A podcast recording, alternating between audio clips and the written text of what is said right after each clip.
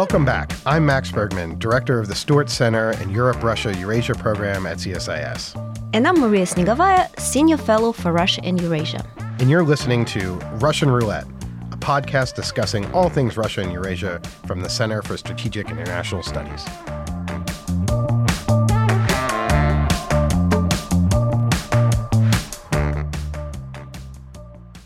Hi, everyone, and welcome back to Russian Roulette. What you're about to hear is a recording of an event our team hosted at CSIS on February 15th. We were discussing the upcoming one-year anniversary of Russia's invasion of Ukraine and what it meant for global politics. I was joined on stage by my co-host, Maria Snegovaya, our senior associate non-resident fellow, Michael Kimmage, and our special guest, Dara Massicot from the RAND Corporation. We had a great and wide-ranging discussion that covers the landscape of the conflict one year on, from Russia's military operations to the impact of sanctions to Russia's own internal political challenges. Please enjoy this episode and be sure to tune back in on Thursday, February 23rd, when we will be releasing a new original conversation between myself, Maria, and Michael, discussing the different articles we've all been writing to understand this war and what it means for Ukraine, Russia, Europe, and the world.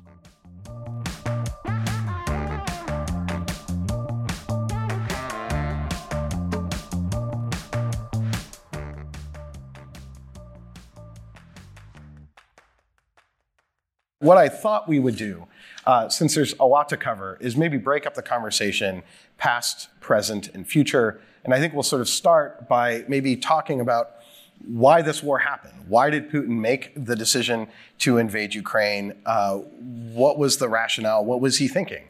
And maybe I'll start with you, Michael, to kick us off, and then turn to Maria to comment on that as well.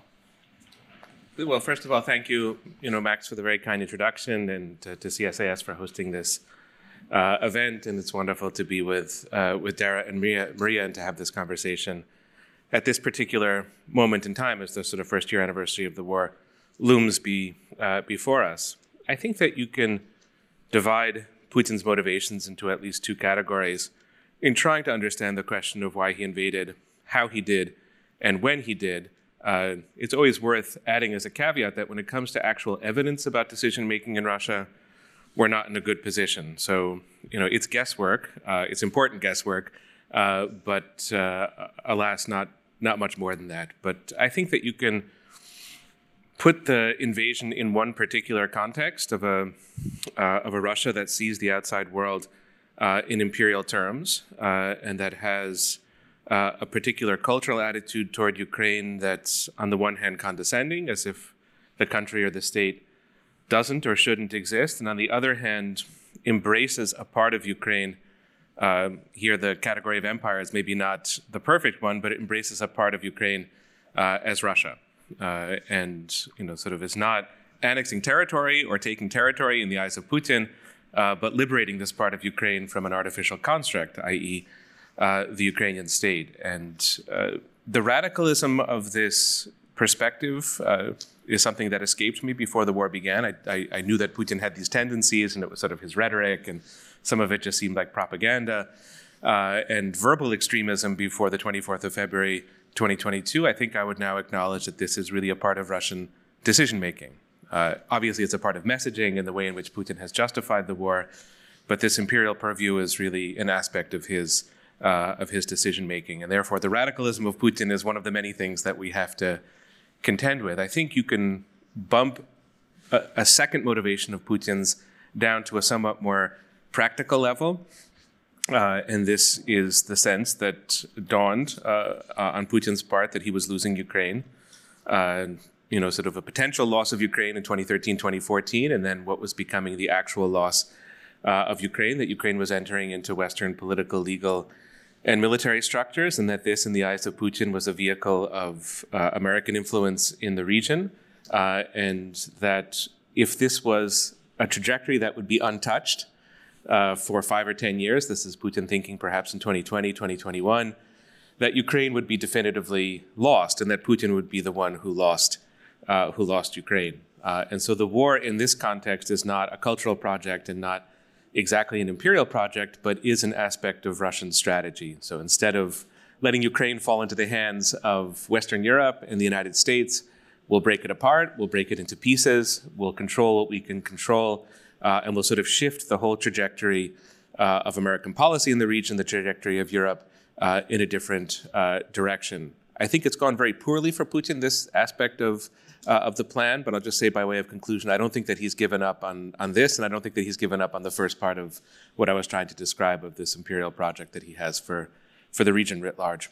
Maria, maybe the same question over to you. But one of the things that really, you know, if we sort of go back to January 2022 or this moment in February 2022, you know, there's a lot of discussion about Putin being this kind of grand chess master, this savvy tactical decision maker or strategist that would always kind of, you know, make the right decision. And there was this real debate about how whether he was a cautious decision maker, that he wouldn't do anything too extreme. Each of the military interventions that we saw, whether it was Syria, Ukraine in 2014, or Georgia in 2008, there was always a bit of reticence in how far Russia would push. And so this led to this sense that he was a cautious, calculating decision maker. Do you think that analysis was wrong, or what motivated Putin to go forth? Yeah, thank you very much. Just as Michael has said, the usual disclaimer that I'm not crediting myself with being able to read Putin's mind, but I'll do my best. Definitely something has changed, and I think many analysts have pointed out that this time things were different, even if, of course, part of the reasons why Putin failed to achieve his original goals in Ukraine, right? I mean, and we're talking occupation of Kiev, even if I don't subscribe to the narrative that he already completely failed. One of them, the reasons was, of course, that he badly miscalculated Ukraine. And this self-delusionment has been a pattern quite consistent pretty much since 2014.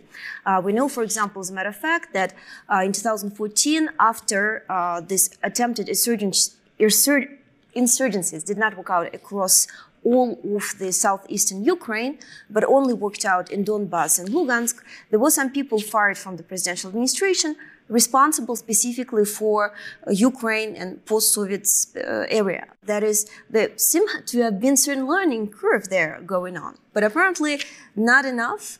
And frankly, as a political scientist, the degree of simplicity of the political system that Putin built and its complete failure, you know, to learn from the previous lessons is almost scary, but also frustrating for somebody who studies political systems. You always want to imagine complexity than there really is. Having said that, the overall complexity of the arguments that led to this disastrous decision, I subscribe to everything that Michael has said, but I also wanted to add a couple of more points along those same lines. So first of all, I think the most telling document that you can ever read as to what prompted Putin to invade Ukraine was his own article that appeared in summer 2021, where he essentially, again, if you read his language, describes how he sees the situation, right? And he de facto describes along those same lines that Ukraine is lost. It's becoming not just a neutral state, but anti-Russia. And those traditionally, quote-unquote, Russian regions of Ukraine essentially are drifting away.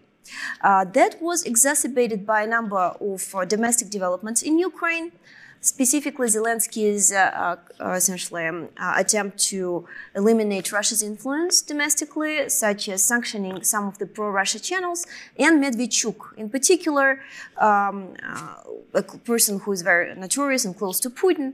But so important the role of Viktor Medvedchuk is that his alleged persecution in Ukraine was actually a matter of discussion at one of the security councils in Russia during that time, just to show you how important and how personal Putin takes that. And of course, along with those, like the perceived diminishing leverage over Ukraine, along with those considerations that Ukraine was becoming essentially drifting towards the transatlantic alliance, and also arming and becoming stronger. And there, actually, I wanted to give him some credit because he was not exactly wrong. Even with this Ukraine, which is fighting really courageously, but obviously lacking the necessary weapons, where I'm hoping the West will be consistently continuing to provide the aid. Even with that, Ukraine today is Russia cannot deal effectively, right? It's essentially Russia is stuck in this long-term war and it cannot win decisively. That is pretty clear. So in that sense, he was not completely wrong. He understood that timing was not on his side. Russia indeed is declining, albeit some would say maybe not as fast enough. And from that perspective, acting preemptively made some sense, even if, as I said, ultimately it was based on gross disillusions that unfortunately led us towards this catastrophe. Great. Dara, maybe I'll turn to you to talk a little bit about how, you know, this seems like one of the, I guess, penultimate successes of the U.S. intelligence community in many ways, the discovery of Russia's war plans. I remember pretty vividly in the fall reading, you know, articles that were in the press and clearly seeing that something had shifted, that the reporting had shifted, that the response from the U.S. government had shifted. So it seems like while, you know, in a lot of the debates that were happening in think tank community and publicly were, no, Putin wouldn't actually do anything as reckless as invading, you know, all of Ukraine. But that's where the U.S. got. I wonder if you could maybe talk about the why did the U.S. sort of get this right? And maybe talk about how the U.S. was able to release intelligence in a very unique and innovative way. Right. Thank you. Thanks for having me here to talk about everything as we approach the 1 year mark of this invasion. Understanding Russian war plans is like the crown jewel of achievement for U.S. intelligence. And so my hats are off to them. This is not easy to do. At the time, if you look back at the fall of 21 and moving towards February 22, it seemed like the public emphasis was on pre-bunking or, you know, talking about, well, Russian propaganda is going to try to do this. They're going to try to create all these pretexts and they're going to try to go into Ukraine. Behind the scenes, we know now through reporting through different outlets like the New York Times or Washington Post and many others, that there was a concerted effort at multiple levels of the U.S. government, not only to speak with the Ukrainians, to speak with our allies in NATO, but also to message the Russians directly. These were done at multiple levels, whether it was Department of State, whether it was Biden to Putin, whether it was Burns to Patrushev. Telling them multiple times in private and in public, we know about your invasion plans. Do not do this. We are going to support Ukraine. There will be consequences to you. And there's a particularly vivid example between CIA Director Burns and Patrushev. And I think it's important to put this in context. Patrushev is one of the most uber ultra hawks in Russia. And to sit down across the table with the director of the CIA, who's, from his perspective, the main enemy, and have that CIA director tell him, I know about what you're doing, don't do it. That happened in November of 2021. And they still continued for 3 months with their invasion plan. They thought that US Western assistance would not matter, that the Ukrainians would not resist. It would only be small arms or javelins or stingers, and they could compensate for this. They might have looked out at Ukraine in February when things really weren't yet on a war footing. I don't think the Zelensky government had fully activated until a couple weeks ahead of time. Then the Russians may have concluded, we can do this. We've got the force, we've got the numbers. This will be just like Crimea. And there are some accounts now of junior officers saying that that's what they were told. We're going to bypass the towns. We're going to bypass all these Ukrainian forces, and it will be like Crimea in 2014. No one will meaningfully resist us. And all of those things fell apart immediately upon contact. The Ukrainian TDF forces were ready for them. We know now that the Ukrainians were and still are every day incredibly resistant. The Russians misread the situation. They misread what their intelligence was telling them. They misread polling. They had actually hundreds of people who were ready to be collaborators at multiple levels in Ukraine. And the Zelensky government, I think they arrested nearly 700 collaborators. So they rolled up their network. Really, it was the military story for why it departed. You can't point to one thing. You can't point to, it's only the corruption within the Russian military. That doesn't explain what happened 8 years ago. It doesn't explain what happened in Syria. You can't, there's the secrecy aspect of it, that they kept things from their own forces, from most of their own forces until the very last minute because they thought it would be easy. There's just so many compounding errors and assumptions here about what they believed was possible for them that it combined in a very unique way. It ran headfirst into Ukrainian resistance. It ran headfirst into a very sharp pivot about a week in terms of what the United States and NATO was willing to do for Ukraine in the form of sharing intelligence and sharing weapons. So this is, it's a historical moment. The Russians have learned and adapted. They are making, I would call, tactical or operational adjustments in how they do this. They seem to understand a little bit more of the tactics at play. But there are many issues that remain unresolved, whether it's stopping Western weapon flows or stopping Western intelligence, and they'll never overcome Ukrainian will to fight. I mean, it's so hardened against them at this point. There is really nothing left but strategic failure in terms of making Ukraine into a compliant pro-Russian state. So, in your piece on foreign affairs, you describe it as Putin played himself. And this is one of the things that I think you highlight well, that, it's one thing to try to mask your potential invasion plans and to try to deceive the enemy. Makes sense, but when the U.S. government is coming to you and saying, "We know what you're doing. Here's your war plan," and it's on the cover of major American newspapers, and yet you don't tell your officers and your invading force that this is what the plan is, and so it seemed that this operation was a bit more like a psyop than it was sort of a well thought out military plan.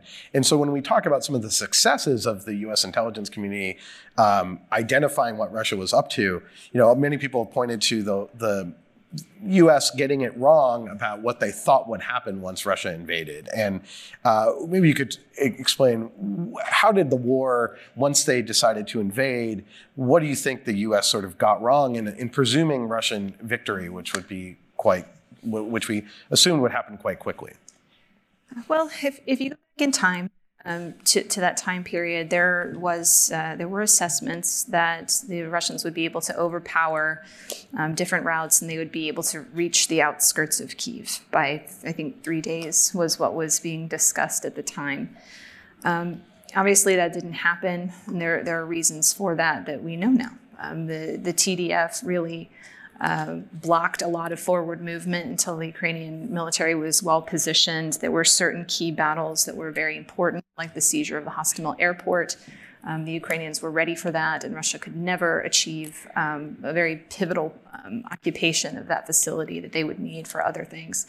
But really, the plan itself, myself and colleagues looking at it, if you remember, I think it was in the Washington Post, there were multiple outlets that had all the Russian, scary red arrows going into Ukraine, and we're looking at it going, well, what is this? We've seen multiple operations run by Gerasimov before, limited in scale, scope, objectives. This was very maximalist. It was done in a way that really undercut a lot of their strengths, really stretched their logistics to the breaking point. One thing I remember texting colleagues within the first maybe 24 or 48 hours of this was, why did the Army go in at the exact same time as the Air Force? That's not how it was supposed to go. Like, the Air Force was supposed to go in and hit targets for days, maybe weeks, soften everything up. It didn't happen. So there were just a lot of, there were really top to bottom failures here. In terms of why the assessment was different, I think there's some aspects about the Russian military, the problems that were known, like the structural problems, some of the cultural problems. I think that it was not fully understood at the time, just the level of secrecy and OPSEC that they were conducting against their own forces. I mean, the world knew what their war plan was and put it out in the press, and the Russians didn't deviate from that. They did not even change it. They just kept going because they thought that knowledge wouldn't matter. But I do think that there was a pivot that most folks were not either asked about or not asked to consider, which was what would happen if there was battlefield intelligence being provided to the Ukrainians? What would happen if they were given M777s and HIMARS and Patriots? What would happen if they were told to relocate forces, literally as missiles were flying at them? I don't know if those questions were asked. And what would that have changed the assessment of how this would turn out? It seems like one of the big X factors that they missed, and we haven't yet really talked about the Ukrainians, is that the assumption that the Ukrainians wouldn't really have this will to fight, and that this would sort of, they would march in, the Ukrainians would be cowed by that. And we saw, as you mentioned, there was lots of Russian intelligence activity in Ukraine. There were potential assassination teams trying to go after Zelensky. Michael, you know, it seems to me that Zelensky's kind of the moment where he was offered this offer of we can get you out, you know, by the United States and others, and his line of we don't need a ride, we need ammunition, sort of sent a message to the entire Ukrainian people. And sometimes a leader can make a huge difference in a situation as fraught as that. Maybe you could talk about the Ukrainian response. Is that something that the U.S. anticipated would occur? Or were you surprised by how strong the Ukrainians have stood up and fought? And, you know, especially given some of the divisions that we had seen in Ukrainian society between Russian speakers and Ukrainian speakers before, maybe you could talk about Ukraine's response. So just to go back in time, and maybe this is a point that matters for understanding the Russian calculus before February 24th, 2022, I think that what worked for Russia in 2014, so this would be the 22nd of February as when Yanukovych flees the country, and almost immediately the annexation of Crimea begins, and then the incursion into the Donbas is quite a bit slower. That's sort of between March and July of 2014. But what worked for Russia then was that there was really an enormous state of paralysis in Kiev. That's what happens when your, you know, president flees the country and you have to call elections and sort of figure out things, also after months of protests in the capital city. So it was a moment of internal upheaval, and I suspect, I don't know for a fact, but I suspect that Russian military planning on 2022 sort of referred back to that moment. Well, it sort of worked then, so it should work now, but that takes us to Zelensky. I mean, it's an entirely different situation. One factor that I think is very significant for the war is the nature of the election in Ukraine in 2019.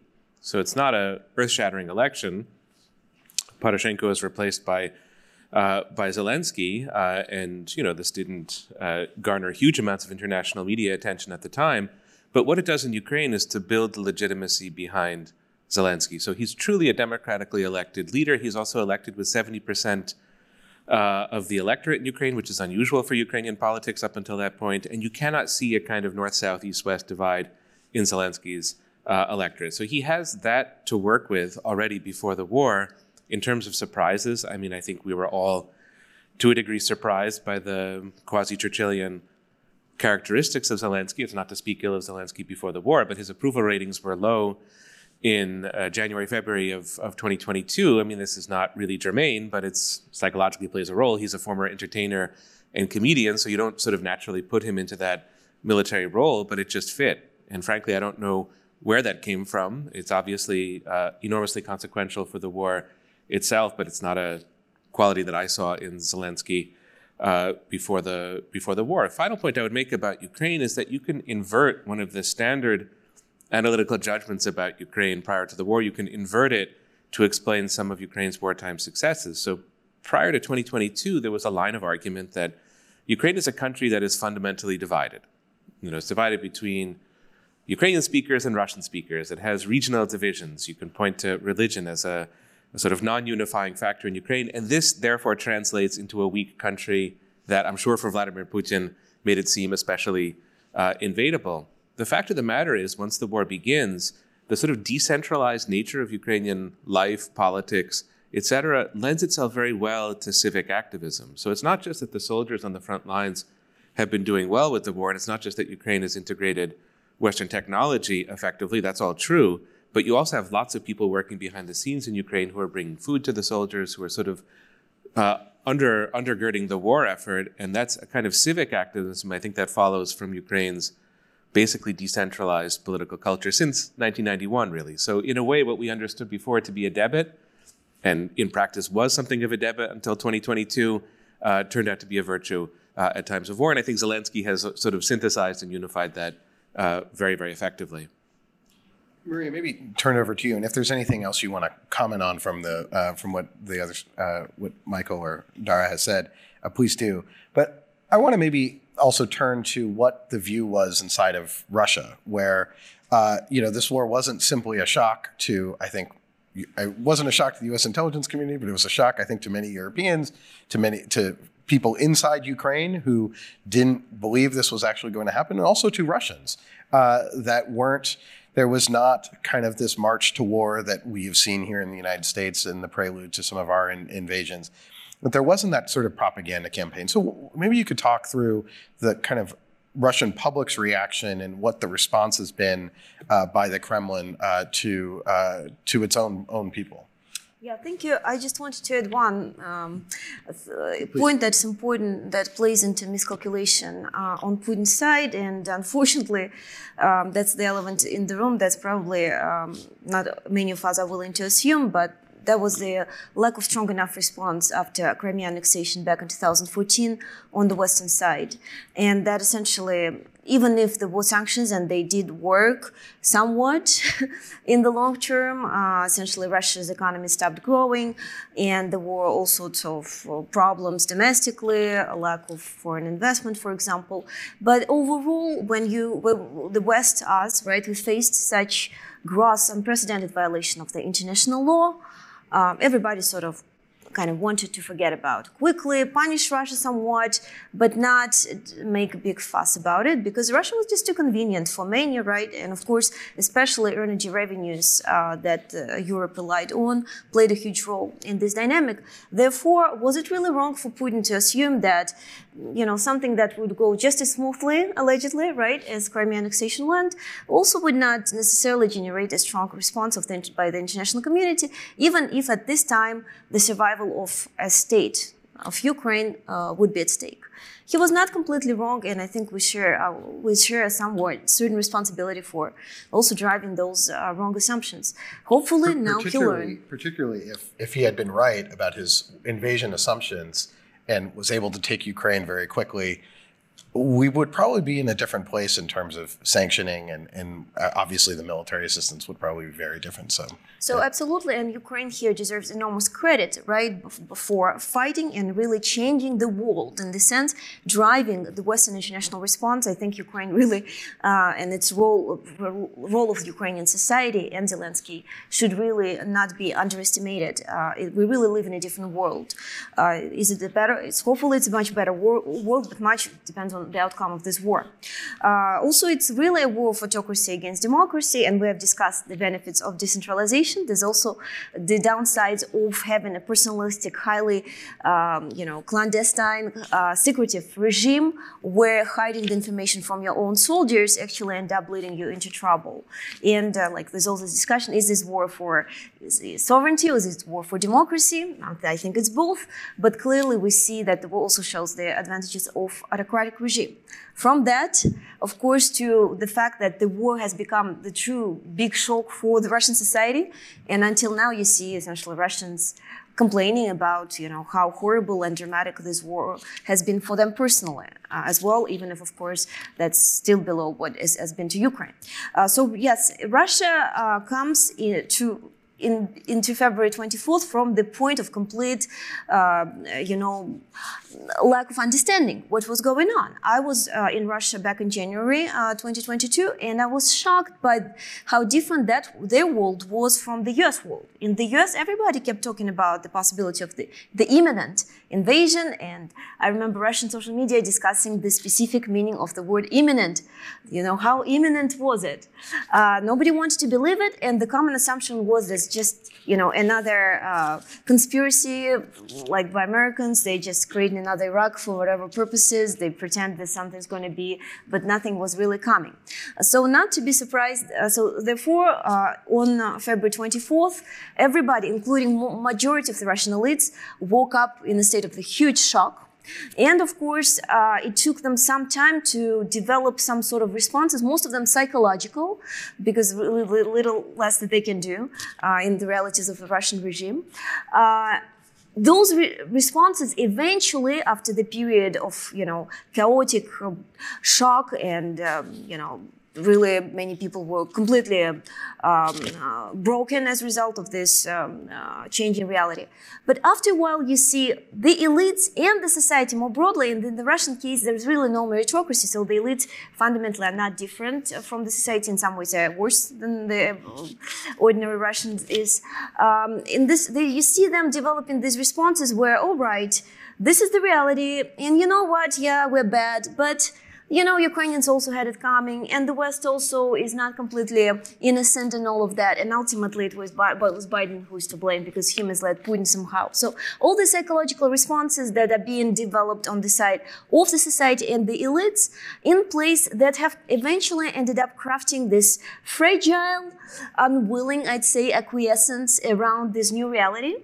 And it's very different from what you've seen back in 2014, where people really rallied around this annexation, Crimea's ours, right, the sentiment of enthusiasm, and general hopes about Russia's future. That's not the case today. One of the most reliable indicators is not necessarily even what people tell you directly about this war in the polls, but how they report their sentiments, right? The sort of feelings that they report. And we see a lot of anxiety, stress, fear, uncertainty about the future, which has been really characteristic since the start. Even Kremlin's own agencies on Telegram, social media, for example, consistently are concerned about the sense of stress and anxiety that's been spreading around the society. So that is, I guess, the reality today. But unfortunately, all of those psychological self-defense mechanisms, right, always push towards, even if unwilling, acquiescence and acceptance rather than resistance. And that is just the reality of Russia that we're dealing with. Part of the problem is, the last thing I'm going to say, is the perception of identity. As we come to realize, and for me, that's one of the things that I've learned, rational economic self-interest is not always the only driving factor. And living in the United States, populism also actually acts on similar mechanisms. People really value their identity. In the Russian case, it's the stakes of losing their identity have become really high, really high. It's hard for many Russians to accept that what they're doing in Ukraine is really disastrous, horrible crimes against humanity and international law. So it's much easier to believe in these narratives that they're good liberators against the, you know, hostile world, and the identity. This identity is built around Putin, and in a lot of ways it sort of makes this regime and Putin's personality irreplaceable for them, because there's no alternative positive identity that they can find in today's world, and that's a big problem. Mm-hmm. Michael, Maria called us out a little bit as former Obama administration officials that had some role in working on Russia-Ukraine support. I'm curious, when we look to the U.S. response to Russia's invasion, were there, you know, a lot of the same people right now in the Biden administration were in the Obama administration. Were there lessons learned from the response in 2014, 15, 16 to Crimea and Ukraine? And what do you think some of those lessons were? Well, that's, you know, a very important question in terms of understanding the present moment. And I think that it goes back to some of the things Dara was saying earlier in terms of one of the most, maybe the most important lesson learned for the US, which was an amalgam really of American failures from Crimea to the election meddling of 2016, which was to be highly reactive, and I think especially really of 2016, the election meddling, which of course we remember well as you know, sort of being in government at that time.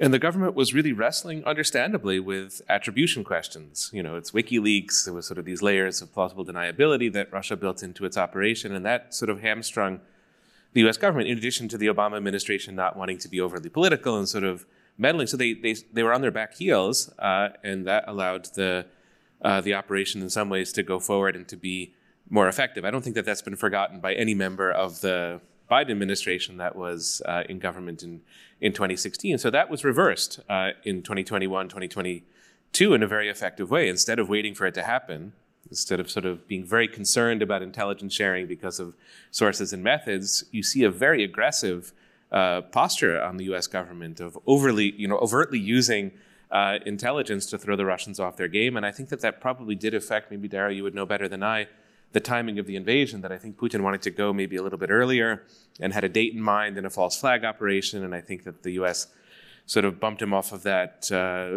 trajectory, and that could have affected in some ways how poorly the initial phases of the war went. So that's, I think immensely important. I don't think that the diplomatic qualities that the Biden administration has shown are necessarily lessons learned. I think that that's what the Obama administration tried to do, is to create a big coalition with sanctions and to use diplomacy. Maybe it didn't have as much effect as the Obama administration wanted it to have, diplomacy in those years. I mean, I think that you could maybe say this. I don't know if the Biden administration would agree on this point. One of the things that Obama wanted to see during that very fraught phase, starting with the annexation of Crimea and then the battles of the summer of 2014, he wanted to see this be the hour of Europe. And so who's sitting at the table when Minsk diplomacy is negotiated in September 2014 and then February 2015, it's France and Germany. And so this was to be the kind of European leadership, a sign that this was no longer the 1990s, it was not Dayton, it was not the Kosovo War, it was Europe taking the lead. And it's not that this isn't important at the moment, and I think that the Biden administration still wants Europe to sort of take the lead, but they've not waited for Europe to take the lead. They've been very proactive. And in some ways, the U.S. has been more at the center of the story than Europe has with the 2022 war, and that could be a lesson learned that's sort of possible. Very final point I would make in terms of lessons learned, not to be too celebratory of the Biden administration. You know, I think in 2014, there was not really a great sense of where the strategy was going. You know, this is where we want to be in 3 years. I mean, obviously, in a normative sense, the U.S. wanted Russia to get out of Crimea and to get out of eastern Ukraine. That was the desired objective, but strategically, how to get there, that was never fully consolidated and confirmed. And I think the Biden administration is, to a degree, still in that bind. It's very hard for them to say where they want things to be 1 year from now, 2 years from now, 3 years from now. So there are still a few lingering strategic ambiguities, and that does remind me a little bit of 2014. But on balance, the lessons learned are exceptionally important. Yeah, I think maybe just one additional point on the security assistance side, where I was more focused in government. You know, we had this really inane debate over Javelin missiles and whether to provide Javelin or not. And this was both a question of escalation. And, you know, to be fair, it would have been escalation as we hadn't provided any sort of equivalent lethal system at that time. The fear was that it would be used offensively against Russian forces that were in Ukraine. I mean, the fear, and that would prompt Russia to launch a wider scale invasion. So there was that escalation concern, but there was also just a logistical concern of every time we thought the Russians were gonna really pour in and there'd be a meeting of how long would it take Javelin to get to the battlefield? It'd be like 3 months. And then you would have 6 months later, there'd be, you know, oh my God, the Russians are gonna come back again. How long will it take to get Javelin missile there? We're like, 3 months, because we didn't say yes to the decision earlier. And we hadn't fully sort of shifted our security assistance posture. And then what happens, and sometimes in government, is you just default on a non-lethal policy that was never actually, you know, we didn't have a non-lethal policy to the previous Ukrainian government, but we did to the post-democratic one. And it just sort of defaulted into place without a lot of debate or discussion. And that sometimes happens in government. I could just jump in with a very brief point. One of the things that I really regret was myself being persuaded by Angela Merkel's statement in 2014 that there's no military solution to the problem. It's a huge conceptual mistake. I thought it was sounded sort of persuasive. Well, that's a way of sort of managing the crisis, and obviously we're not going to go to war with Russia over Crimea, so it sort of seemed persuasive, but now it seems to me absurd. What Russia did in 2014 was conduct a series of acts of war, and so how could there be a no military solution to a war? The only solution to a war is in effect military, and I think that there's no conceptual confusion about that now. That's a step forward. And it's also sort of the default State Department response, I remember in 2014, is to call for calm, to call for, you know, nonviolence, and because if you don't know what to say, that's what you say.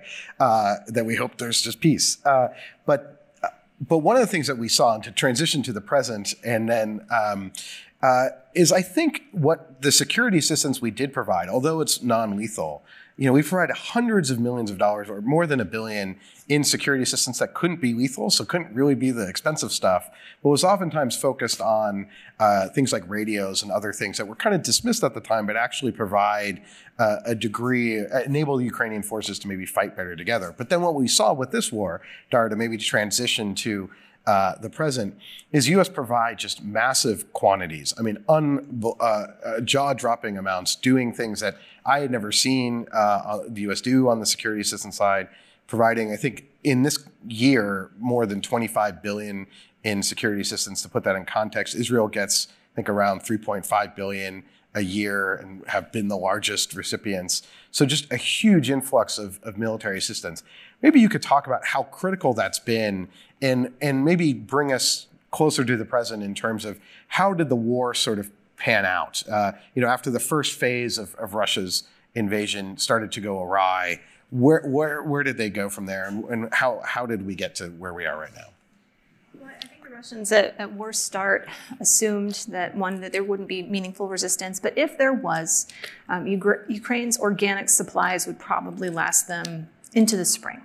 And if you listen to Ukrainian officers speak to the press and other reports out there, they also have a similar point of view. If you listen to them speak about that time period of early summer 22, before a lot of the heavy U.S. systems, heavy NATO systems started arriving, there was real concern. Like, we're reaching the bottom of our own artillery stockpiles. We're taking a lot of losses.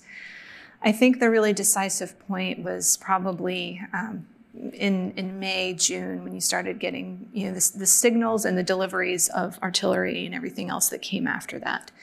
The Russians, I do not think, were anticipating that. I don't think they were anticipating that there would be this type of targeting support. By this time, the Russians had figured out their electronic warfare. They didn't have time to deconflict that. There was a lot of fratricide, so they were jamming themselves as they were jamming the Ukrainians.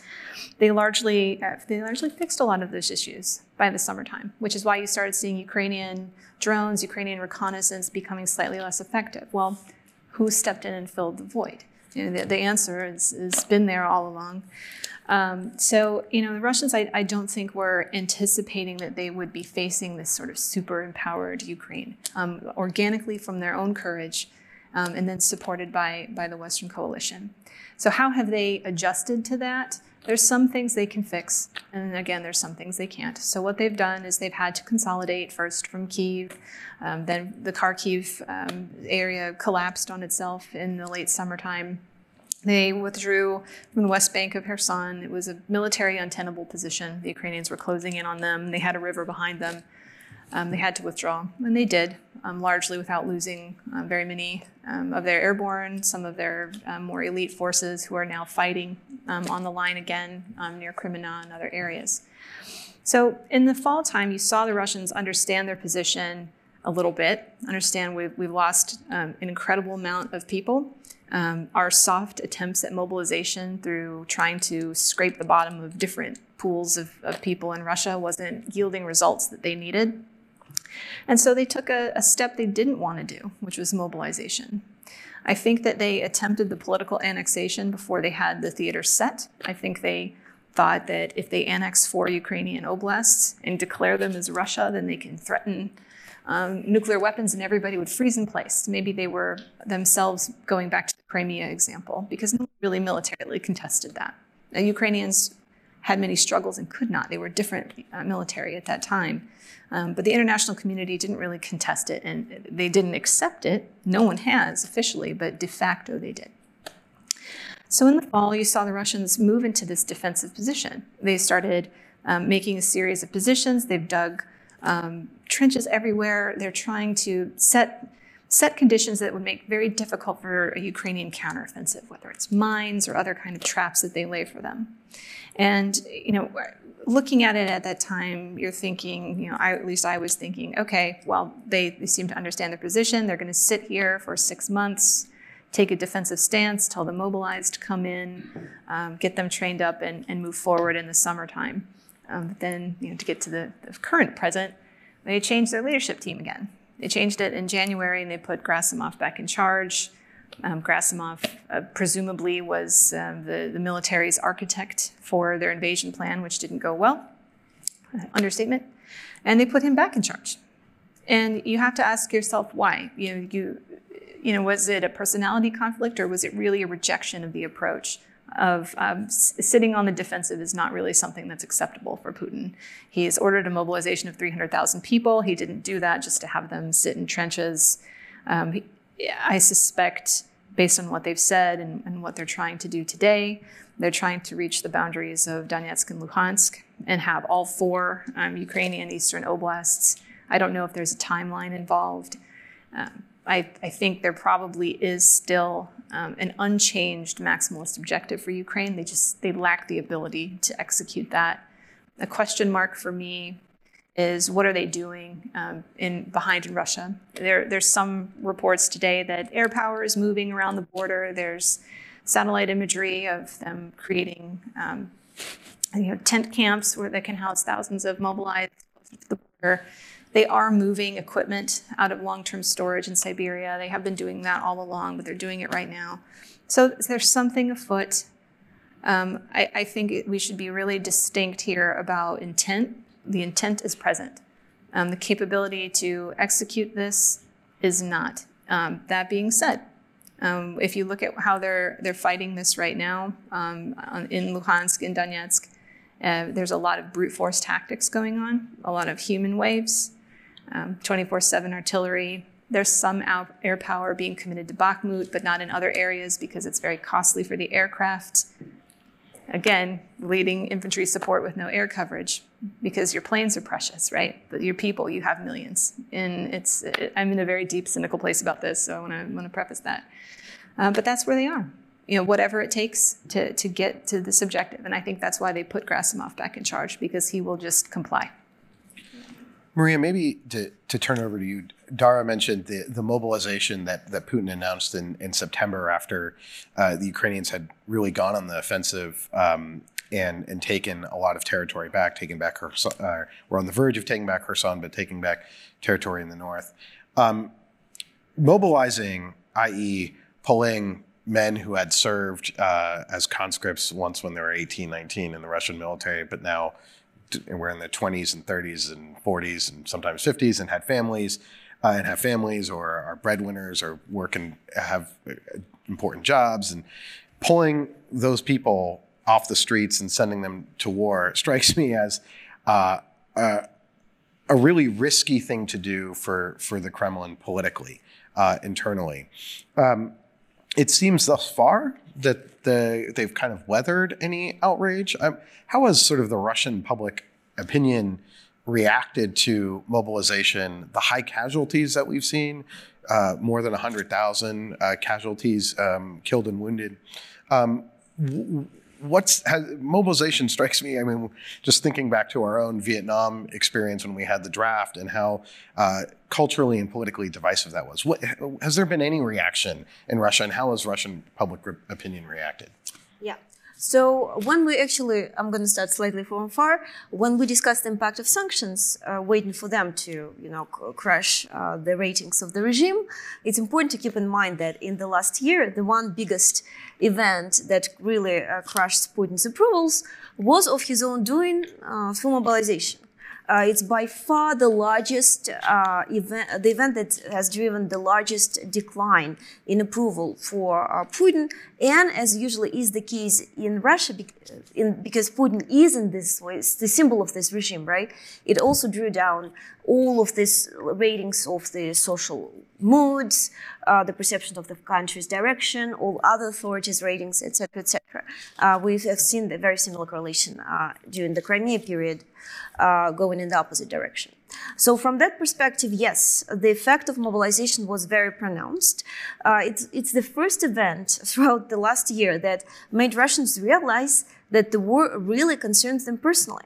Because for most Russians, even now, even in the post-mobilization period, right, this special military operation that they insist on calling it often is something that happens somewhere that does not concern them personally, and the Kremlin is dealing with it. They're big adult people. They know how to manage that. I'm just a small, ordinary person. I know nothing. That's the general attitude. Comes mobilization, hey, they come to realize that they actually concern them personally, and that's a big deal. Having said that, there's also a huge inertia in the Russian society and the Russian system more broadly, and the resilience that we sort of come to learn, and yet again, it's been learned before us by previous generations of Western policymakers. The resilience of this system is remarkable. Partly it's the internal desire of the people just, continue as usual. And that's something that even my pollster sociologist friends in Russia confirm. People insist on continue living their life as normal as if. And that's one of the reasons after the mobilization happened, you actually saw the ratings for the authorities and everything else bouncing back real fast. And right now they're pretty much back to normal. In fact, if you look at the polls in Russia today, with all the necessary reservations that it's an autocratic regime, polls are not very reliable, but at least the dynamic we can rely on fairly, assuming the bias is essentially more or less constant in the polls. You see the remarkable results. Russians are very optimistic about the future. They're hopeful this wars or special military operation is not going to last. Things are going to go back to normal, and eventually they'll be friends with the West as before. After all, this has happened already after 2014. This is really like an alter universe, frankly, if you look at the polls. And also something for us to keep in mind, right? There's a very insistent inertia there that wants to continue as if. Having said that, can they really, right? That's what they want, but can they continue as usual? Most likely the answer is no. Right, the design of sanctions is completely unprecedented. It's gonna strangle Russian economy in the long term. The effect of the energy embargo and the oil price cap are already quite visible. Putin himself tried, by the way, he understood that mobilization may be problematic, right? We saw that was highly unpopular among Russians even before it was announced. And that's one of the reasons why I would argue the Russian decision makers, right, they tried to delay mobilization to the extent possible, and only when they realized they can no longer hold on to the territories that they occupied, that they had to announce it, right? However, now it seems that, again, the Kremlin also sort of getting into this mode that mobilization will continue. And that means that as long as the war continues for a while, and that's probably going to be the case, the mobilization will be there. And Russia is facing very much a repetition of its own history, late Soviet Union and Afghanistan situation, where again this consistent drain of the society imposed by the war will probably continue for a while, and so will this stagnation and general like feeling of hopelessness and lack of direction that was so typical of the late Soviet Union. Of course, it's a market economy, it will adjust unlike the Soviet Union economy, but nonetheless things are going to be pretty bad. Under circumstances like that, how long is the Russian society going to be able to take this? Our analysis based on comparative experiences of Iran and South Africa suggests that eventually this is bound to lead to some sort of social protests, just because people realize that these things are not going in the right direction. And historically, economic decline in Russia is linked to social protests. For example, the 2012 welfare protest was in part a result of the 2008 financial crisis with a delay. And in 2018, after a very unpopular retirement age increase, you also saw actually social protests spreading around the country.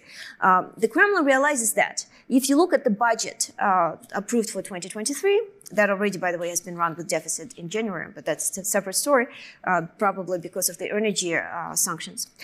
So if you look at that budget, you'll see that the social spending has been on the rise by the Kremlin and targeting the specific groups that target the classic Putin supporter. We're talking about retirement age people. We're talking about people, low-income people with many, multiple children, for example. So this dynamic is clearly there. We see that the Kremlin understands the problem. Most likely the problem is unsolvable in the long term, but much, of course, will depend on the resilience of the West and the willingness to continue the sanctions imposed on Russia. Right, I think, thank you for bringing up sanctions, because that was another thing that when we went into this war, unprecedented sanctions, the hope was that this would be, sanctions would prove as some silver bullet, would sort of tank the Russian economy, end the war. But I like to say, as we've seen, banks don't stop tanks, and the sanctions have clearly had an a really negative impact on the Russian economy, but Russia's economy has in some ways proved more resilient.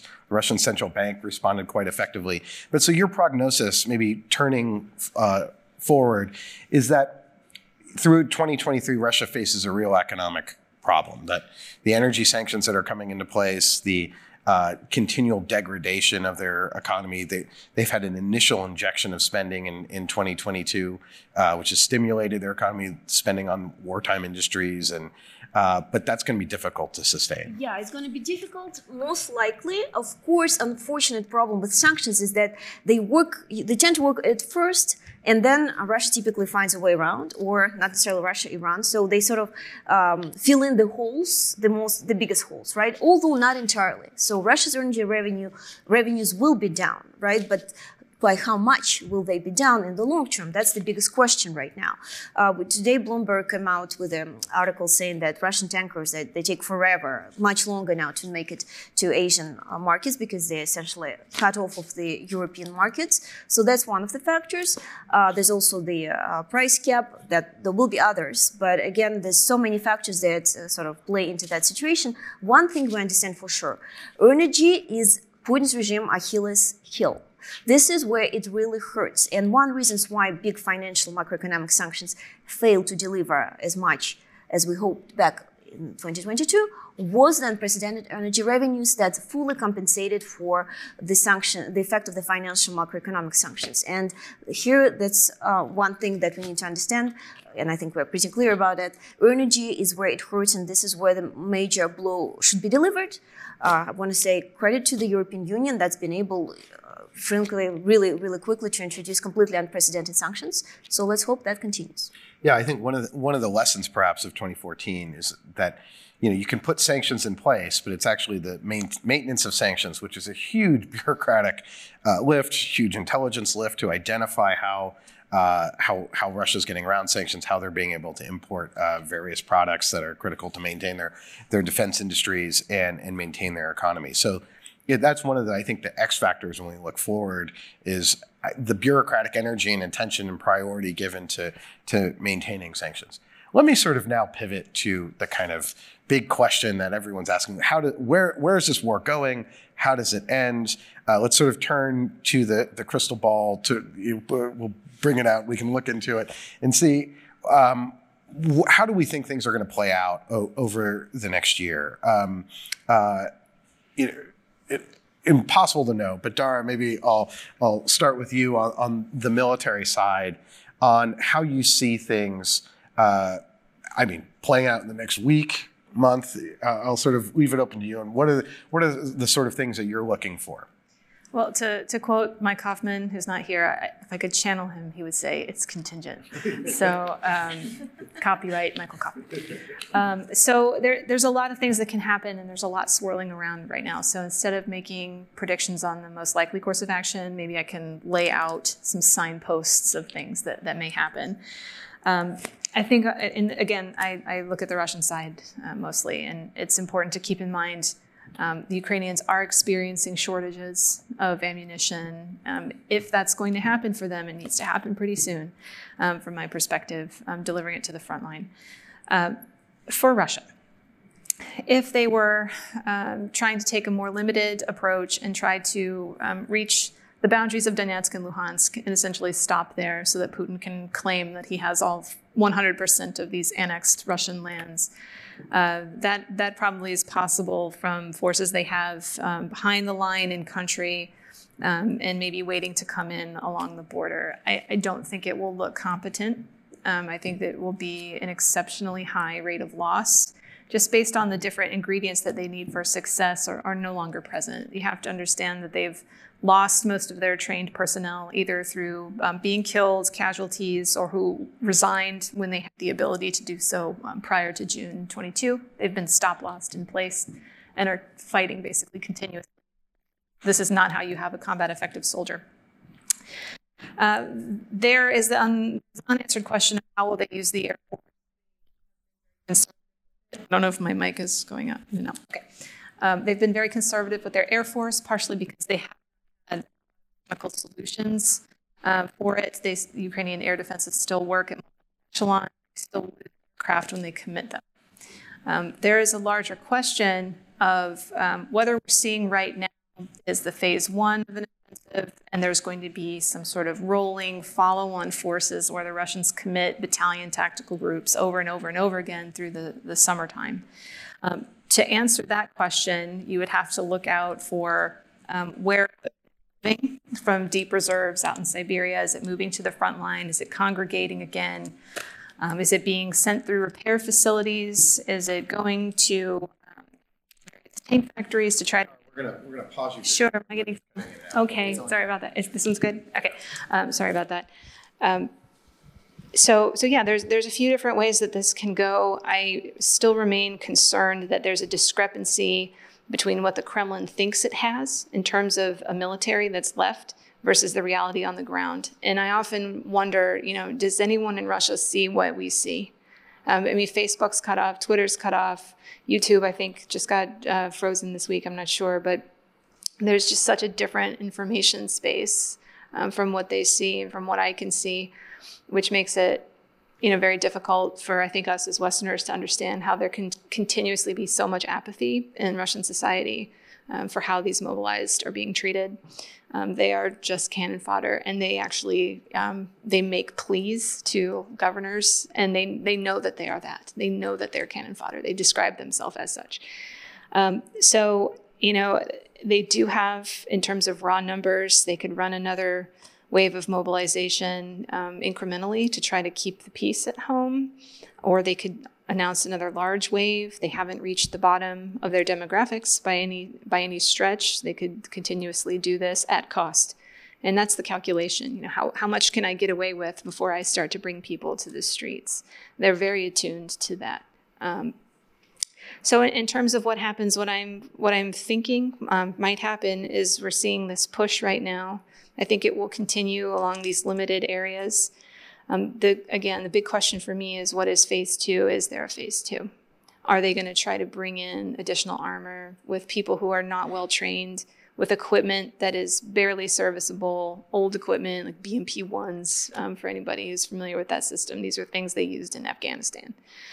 So it's again, a mismatch between... We're back again, like we were a year ago, between the Kremlin wanting more than the military can actually deliver. And I think that's dangerous. Right. It had sort of seemed that the Kremlin had sort of smartened up with Serevikin, that they were consolidating, really focused on maintaining what they had, and kind of content with essentially a frozen conflict that just sort of continues endlessly and deprives Ukraine of potentially its European future, and it prevents reconstruction. But now it looks like, again, they're going on a hapless, or maybe not hapless, we'll see, offensive that we'll see how that progresses. Yeah. Michael, maybe to turn it over to you in terms of, maybe you could talk a little bit about how you think things will sort of play out, or what are the things that you're looking for? What do you think Russia's current objectives are? I mean, they can't be to sort of reclaim Kyiv and to topple this government. Regime change has to sort of be off the table. So if you're in the Kremlin, what are your kind of war aims? And then, and what would they be content with in the end?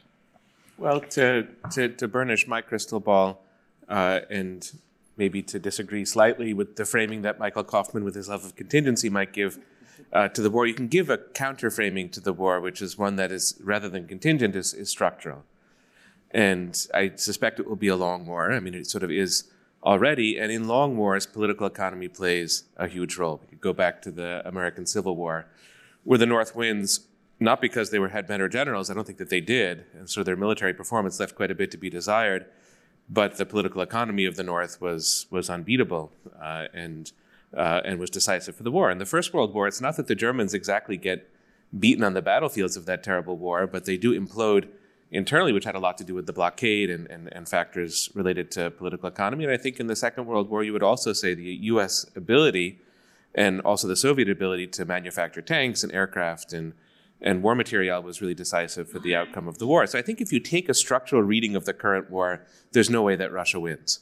I don't see any route forward, because the powers arrayed against Russia are simply too great, and they constitute the world's most, you know, sort of wealthy and technologically advanced nations, or at least most of the of these nations. You would want to factor in South Korea and Japan, that are not, you know, on the front lines of providing military assistance to Ukraine, but are a part of the sanctions regime and sort of still a part of the story. So Russia has picked a fight, it seems to me, on the basis of political economy that it's not able to win, even if it can maintain relationships with India and China and acquire chips, you know, sort of through smuggling or, you know, sort of back channels and such. I mean, I just think that gradually the political economy will compound all of the military failures that Dara has been describing over the past hour or so.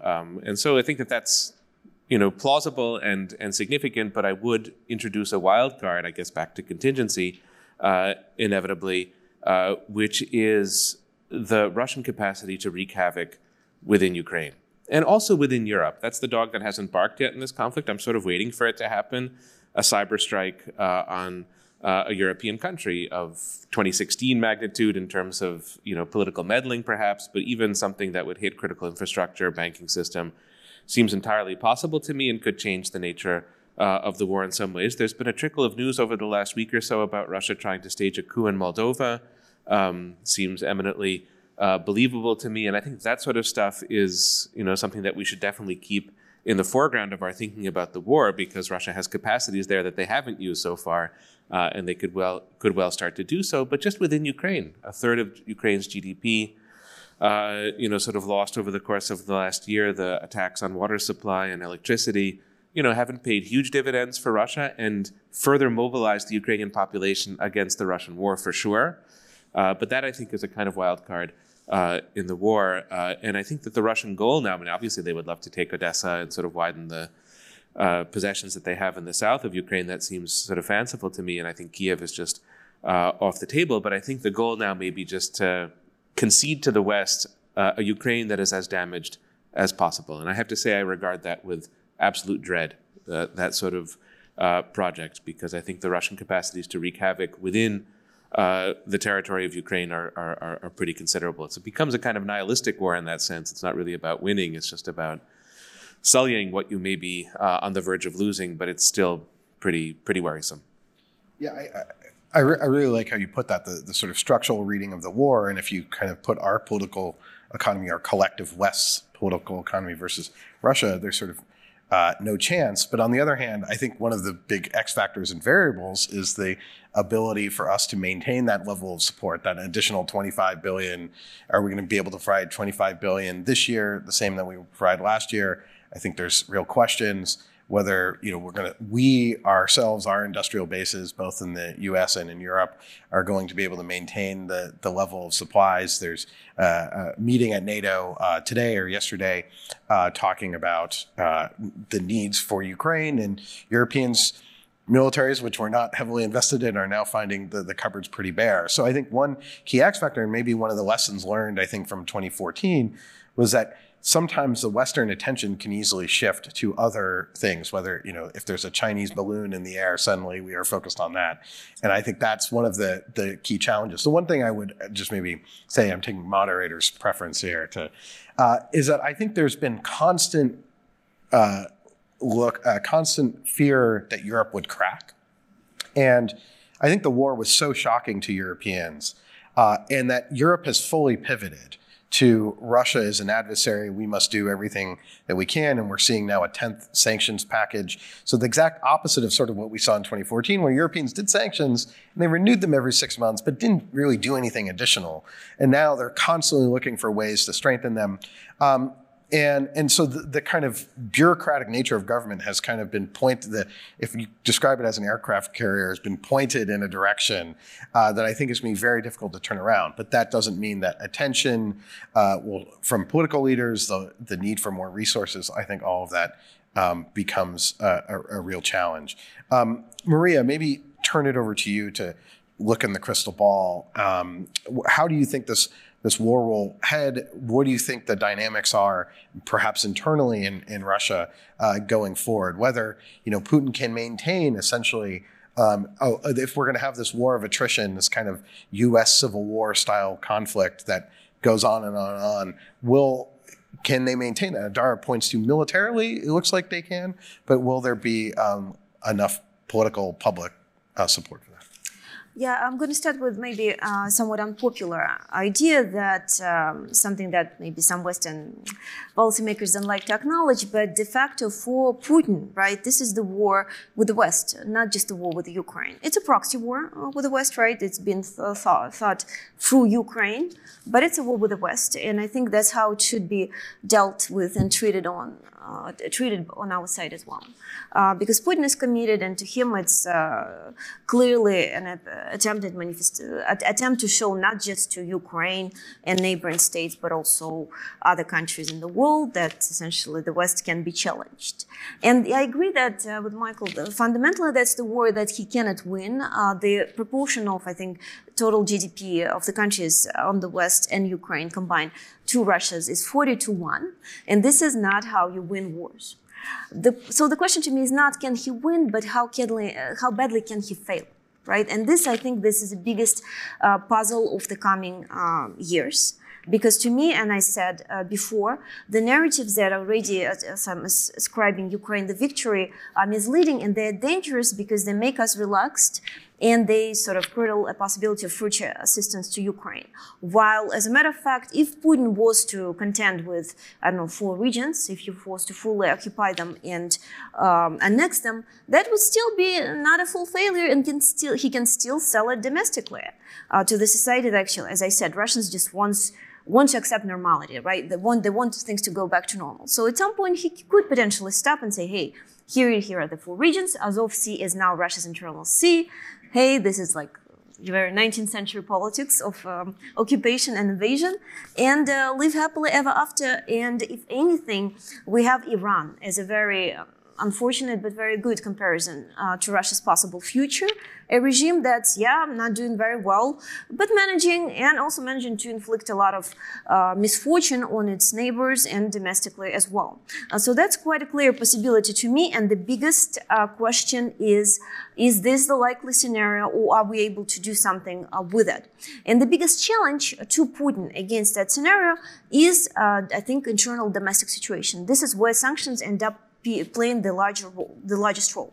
I completely agree that banks don't stop tanks, but at the same time, this war, in terms of the pure money needed to fight it, is fairly cheap for Putin. He can continue for a while. Sergei Alexashenko formerly from the Russian Central Bank, he often says that, hey, this is actually not expensive for Putin. The only thing that can make it more expensive is internal instability. The regime that Putin built in Russia historically relied on this perception of stability, and we see how people are really, in Russia, desperate to hold on to this idea, even when the surrounding world is collapsing. To the extent that sanctions are able to undermine that perception and to show Russians that the war is not something they may or may not see on TV screens, but is something that concerns them personally and comes directly to their houses, I think this is where the real problem for Putin, the real weakness of Putin's lies. And the question is to what extent sanctions will be able to really show it to ordinary Russians who are otherwise, unfortunately, cut off of alternative information available to them. That's the biggest question, and from my perspective, in order to finally learn historical lessons rather than constantly repeating this late Soviet Union dynamic, Russia needs to fail, because unfortunately it has not been able to learn otherwise. Great. Well, I want to turn to any questions from the audience. Yes, sir, right here. All right. Yeah. Well, please wait for the mic, and if you could identify yourself. Okay, thanks. Keith Smith. I used to work here at this place for a long time ago. But the question, you mentioned Sergei Goyev. He mentioned something recently that Putin might be motivated to do this adventure because of not only the Z-70 this year, but he's also being trailed by a group of oncologists when he travels, cancer specialists. And he thought it was pretty clear that, in fact, Putin does have some form of cancer, and whether that, he thought that might be motivating him to some extent to do what he did at this time. Any thoughts about that? So, Maria, maybe the health of Putin, but maybe also to broaden it too, of the that this is such a centralized regime around him, and there have been some chatter of whether Putin could be replaced by someone else, perhaps in the inner circle. Do you think this? You know, if something were to happen to Putin, is this regime just done for? Or, you know, maybe you could talk to the rumors about his health. So first of all, one thing, this rumor has been consistent in the among Russian commentators. One prominent person to spread it is Valery Solovyik, who says that consistently. I have not heard Sergei Guriev actually saying that. But one thing that actually confirms that his health is somehow compromised is that in the recent period, if you show Putin appearing in public spaces, usually he is alone. And the latest one was the Russian... the Christmas. The Christmas, usually he would be surrounded by people. Now he's consistently by himself. That I suggest it might be something with the health. Having said, you know, are we going to be as lucky? You know, are we going to be counting on, you know, divine justice to solve the problems for us? I don't think that's a healthy way of thinking about these things. Plus, the rumors about this cancer are based on the analysis of the doctors who surround Putin during his trips. While that's some experts who looked at those, you know, the number of doctors who travel with him say that it's not unusual for a leader of the state to travel. Like, it doesn't necessarily indicate some big problem. So there might be some trouble with the health. To what extent it's deadly, we don't know. There's not a lot of, I don't have more evidence to say that. Maybe other speakers will correct me. Having said that, really, this leads us to the question, what's going to happen to Putin's regime, right? The regime is personalistic, and a lot of legitimacy of the regime is built around Putin. In some ways, as Volodin prominently said, Putin is Russia. In some ways, I'd argue there's truth to that, because this system and its legitimacy is highly reliant on one person only. And that's why in the current system, unfortunately, Putin appears irreplaceable. It's unlikely that the regime will end with Putin still being alive. Now, what happens afterwards is a big question. On the one hand, we have experience of Central Asian republics, where also this like strongman leadership, and there were some instances that when they would die or leave, right? Kazakhstan, for example. The experience teaches us that even when these personalistic leaders leave, the system does not necessarily radically change or democratize, right? There's not a lot of democratic regimes in post-Soviet Asian space. As a matter of fact, they just leave this void, the vacuum, that is over time occupied by another strong man. Yes, also charismatic and the savior of the nation and, you know, the future and the only hope. Venezuela, take for example, right? Chavez is gone, Maduro is still there. However, so Russia's future, unfortunately, still looks quite personalistic and centralized to me.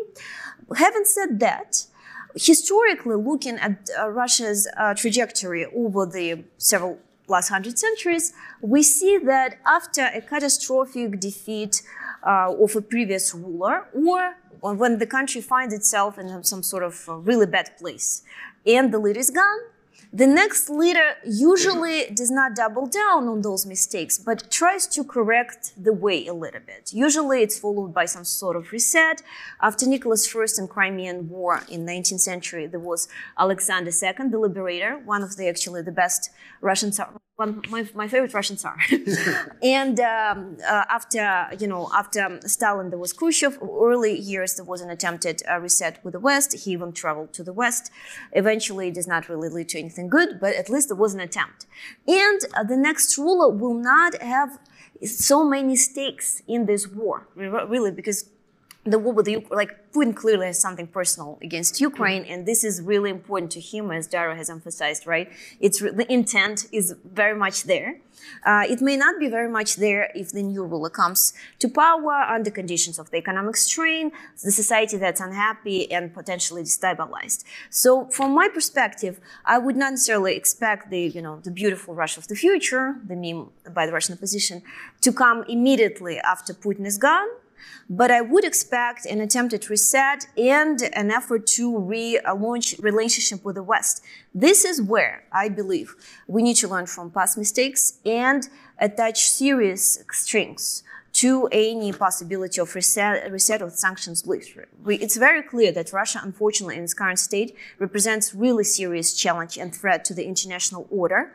And even without Putin, unfortunately, a lot of systemic conditions will still be there, especially if the wrong leader again comes on top of Russia's power. So that should be rethought, and Russia's place in the international system should be rethought if such opportunity ever emerges. Let's go here.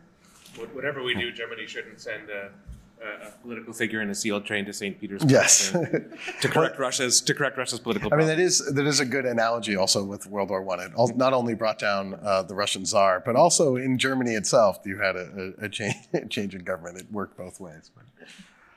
Hi, yes. My name is Dylan Miles Primakoff from the National Endowment for Democracy. Thank you all for a really great panel. My question is for Maria. Masha, I agreed with what you said about Russians being acquiescent to this war, I think is the word you used, as opposed to, you know, the strong contrast there with the euphoria we saw in 2014.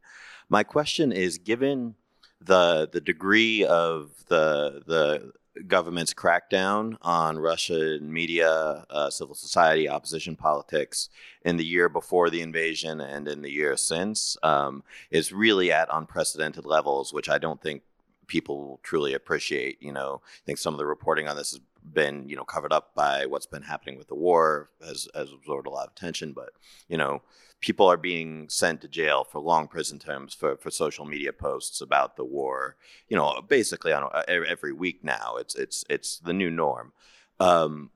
My question is, do you think this is an indicator that the Putin regime was truly concerned about the public response to the war, that it thought that if the public was able to learn what the government's true actions in Ukraine were and to discuss this publicly, that this would be a threat to the regime? You think it's fair to say that the reason they've gone to such lengths is because they're worried about how people would react? Great, thanks. Maybe we'll take one more question, sir, here. Nick, you're in the front. Hi, I'm Ken Meyercord. Isn't the biggest miscalculation the Russians made in their pre-invasion planning not anticipating the extent to which the United States would go in support of Ukraine, such that we have come to their aid in an amount that is double the military budget of Russia? If we hadn't provided all that aid, the war would be over by now, right? Maybe even on Russians' terms, which were their stated war aims were denazification of Ukrainian society, sort of vague, but maybe just anti-Nazi laws like Germany has. Ukraine gave up its intention to join NATO, and that the two Donbas republics have some sort of autonomy within Ukraine. Wouldn't that be better than what we've got now, or are likely to have in the future if escalation continues? Thank you. Maybe Maria, you could take the first question on repression and concerned about was Putin concerned about the public response and from the repression that we've seen inside of Russia? And I'd also be interested potentially to hear what Michael, for example, has to say. But excellent question. Thank you, Dylan. Now, I think that it's important to look at the timing when this wave of repression starts, right? And to me, again, I might be wrong. The timing is associated to mid-2020, when one of the things that happened there, along with the constitutional amendments that are being passed, and now Putin essentially can stay in power indefinitely as a result of these amendments. There's also a large protest in Belarus, after which Navalny get poisoned. Notice the parallel there. To me, honestly, everything that we discussed, that Putin really is concerned about losing Ukraine, Belarus also plays a huge role in that consideration, and to me that was the last trigger that conditioned Ukraine's destiny back in 2020. Right afterwards, you see really the wave of cleansing, I'd say, of the Russian opposition begins, and this time it's, as Dylan says, pronounced across all the groups of the social societies in the part of the Russian society. In the past, it would be targeted on specific, say, politicians, right? Now it's against everybody, right?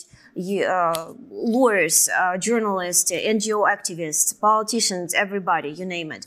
To the extent that yesterday pro-Kremlin channel posted that when one of the regional governors wanted to find one organization locally to fight against violence against women, they couldn't find one that wasn't a foreign agent already. Was all, literally every single organization is on the foreign agent list, and the pro-Kremlin channel posts that as a problem, actually. So they actually, but also unfortunately, it comes to show how small the Russian civil society is. Like, you really can name all this 1,000 well-meaning people in one list. So from that perspective, I don't think it's necessarily fear of retaliation on the side of society. It's just the general change of the regime, the decision to go, you know, double down, full blown, right? The intent that emerges around there, and it really incorporates the elimination of the hostile elements within society. Having said that, of course, they're right. They're right to go against the independent media that would have spread the true information to the Russians, but it has to do more with the nature of the regime, and I would argue the final and ultimate victory of the Siloviki, the security service elite groups within the Kremlin, the FSB, which also, as I hear, is largely responsible for this big miscalculation in this war. Essentially, this particular hawkish, very insecure wing in the Kremlin that has won and now dominates in the decision-making and takes slowly, gradually takes control over the Russian society. Great. Maybe Michael and Dara to comment to close us out. We have just a few minutes left. All right. So two quick points. One about how Putin may be looking at the world. Let me just, in the spirit of being a devil's advocate, sort of turn your question inside out. Maybe he's not feeling great anxiety about the Russian population at the moment. Maybe he's looked at the last 12 years as a remarkable opportunity. It's, of course, hard for us to think in those terms, and to me personally sort of repugnant to think in those terms, but it's possible. It's an opportunity to enhance the powers of the state, which Putin has been trying to do since 2000. It's an opportunity to get rid of the bad apples as he sees them. If they emigrate, terrific. If they keep silent within Russia, that's also excellent. And to elevate those people that he sees, in a sense, as his constituency. I think Maria was talking about that earlier in terms of who's targeted for government assistance, more rural communities, older communities, as we might say, using the terminology of American politics, his base. So he can boost the power of his base within Russian society, and he can also militarize Russian society, which has been one of the biggest transitions over the last 12 months. But implicit in a lot of the work that Putin was doing culturally before the war, this cultivation of Victory Day and sort of these rituals now associated with the celebration of the anniversary of the Second World War, that long predates the war in Ukraine, but that's been sort of put into overdrive, and so he can get the kind of autocratic, militaristic society he may have been dreaming with all along by waging this war. And so we may want to think about the war as an instrument of Putinism within Russia. And in his eyes, difficult as this is to sort of conceive in a way, not a failure, but so far a kind of ringing success. It seems to me possible. And going back to the question about his health, his body language looks like he's in quite a good mood in the last couple of months to me. Not at the beginning of the war, he looked puffy and nervous and truly anxious. Now I think he looks fairly self-confident and maybe thinking that this aspect of the war is going well for Russia. That's very speculative and could well be wrong, but I just throw it out there as a way of sort of alternate thinking about the situation. Final point I'll make about the U.S. and his misunderstanding of the U.S., which I think is enormous. And Putin has spent very little time in the U.S., mostly at UN General Assembly or visiting the I guess he's been to Texas and he's been to Maine and to a few places outside of Washington D.C. But he really doesn't know anything other than official Washington. He did one of the things that you really don't want to do historically. He's made one of the sort of a historic mistake in the sense that the Japanese made in 1941 and the Germans made 2 weeks later after Pearl Harbor when they declared war on the U.S. What Putin has done is to mobilize the military and the moral energies of the United States.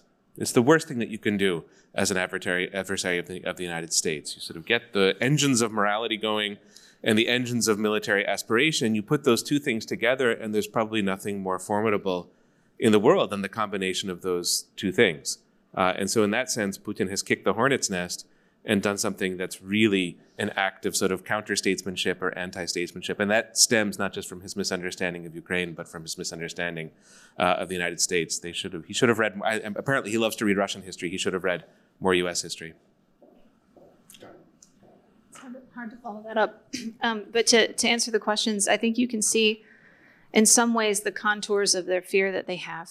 It is now criminalized in Russia to speak, and this is for several years, it's been a process ongoing, but now it's very high.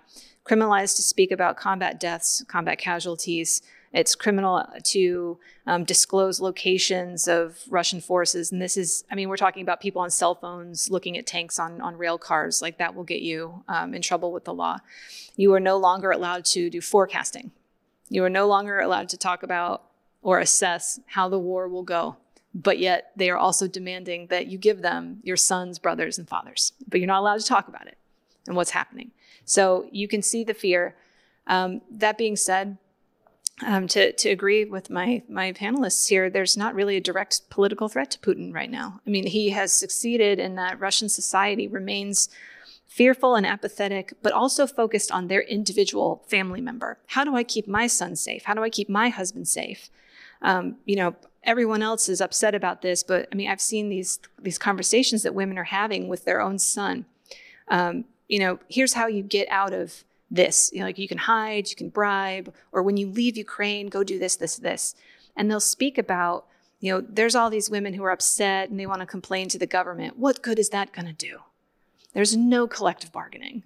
And I think that's what Putin is afraid of, but he's put things in place to prevent that from happening, to convince people that their individual voice is meaningless and that nothing that they could do matter. They'll just get arrested. Unfortunately, it has had some effect. The question is, how long can you keep doing this?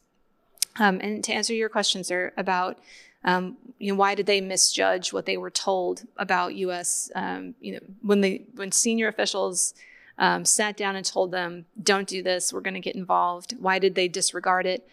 I don't know. Maybe they went back to the 2014 model where they thought it'll be sanctions, they'll complain, but our force is so strong and we'll move so rapidly, none of that will matter. And really just make that kind of calculation. And, you know, I think about this too at the time. What would their intelligence services have been telling them in January 22? In February 22, I don't know that we had a policy in place that would be what it became. I think there was a huge pivot after the war started in terms of the support that we would rally around Ukraine. So I don't even know what they would have reported if they were even dialed into those kind of conversations. So it's really a historical miscalculation on Russia's part that got them into this mess in the beginning. There's limits to how they can compensate. But again, I don't think we should take our eyes off what's happening here. Putin has, his mind is like a mind of an abuser, and it's going to keep going. And what really will stop it? And we need to think about those answers. Just very briefly, we don't have evidence on Putin's health and on his decision-making, but we can all read Shakespeare's King Lear. And I think that's probably the best insight we can gain into Putin's mind at the moment. It's decision-making of a caliber, of a low caliber, comparable to me to the way King Lear makes decisions in the first half of that play. I think those are the ways that we can probably best try to understand Putin at the moment, and they're pretty, I think, instructive and powerful in some respects. I want to thank you all. Maybe to end on just sort of a brighter, more optimistic note is that I think looking back at Ukraine 1 year on, I think the most astonishing thing is Ukraine survived, and that a free and independent Ukraine is now all but assured. Now, there's still a huge long way to go in this war.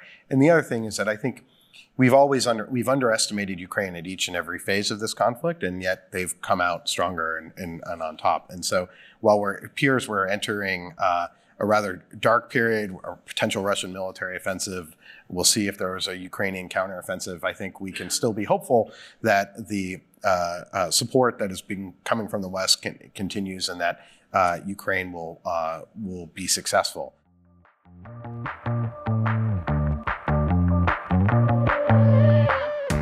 You've been listening to Russian Roulette.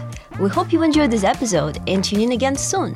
Russian Roulette releases new episodes every 2 weeks on Thursdays and is available wherever you get your podcasts. So please subscribe and share our episodes online. And be sure to check out all the latest analysis by the Europe, Russia, and Eurasia program at csis.org.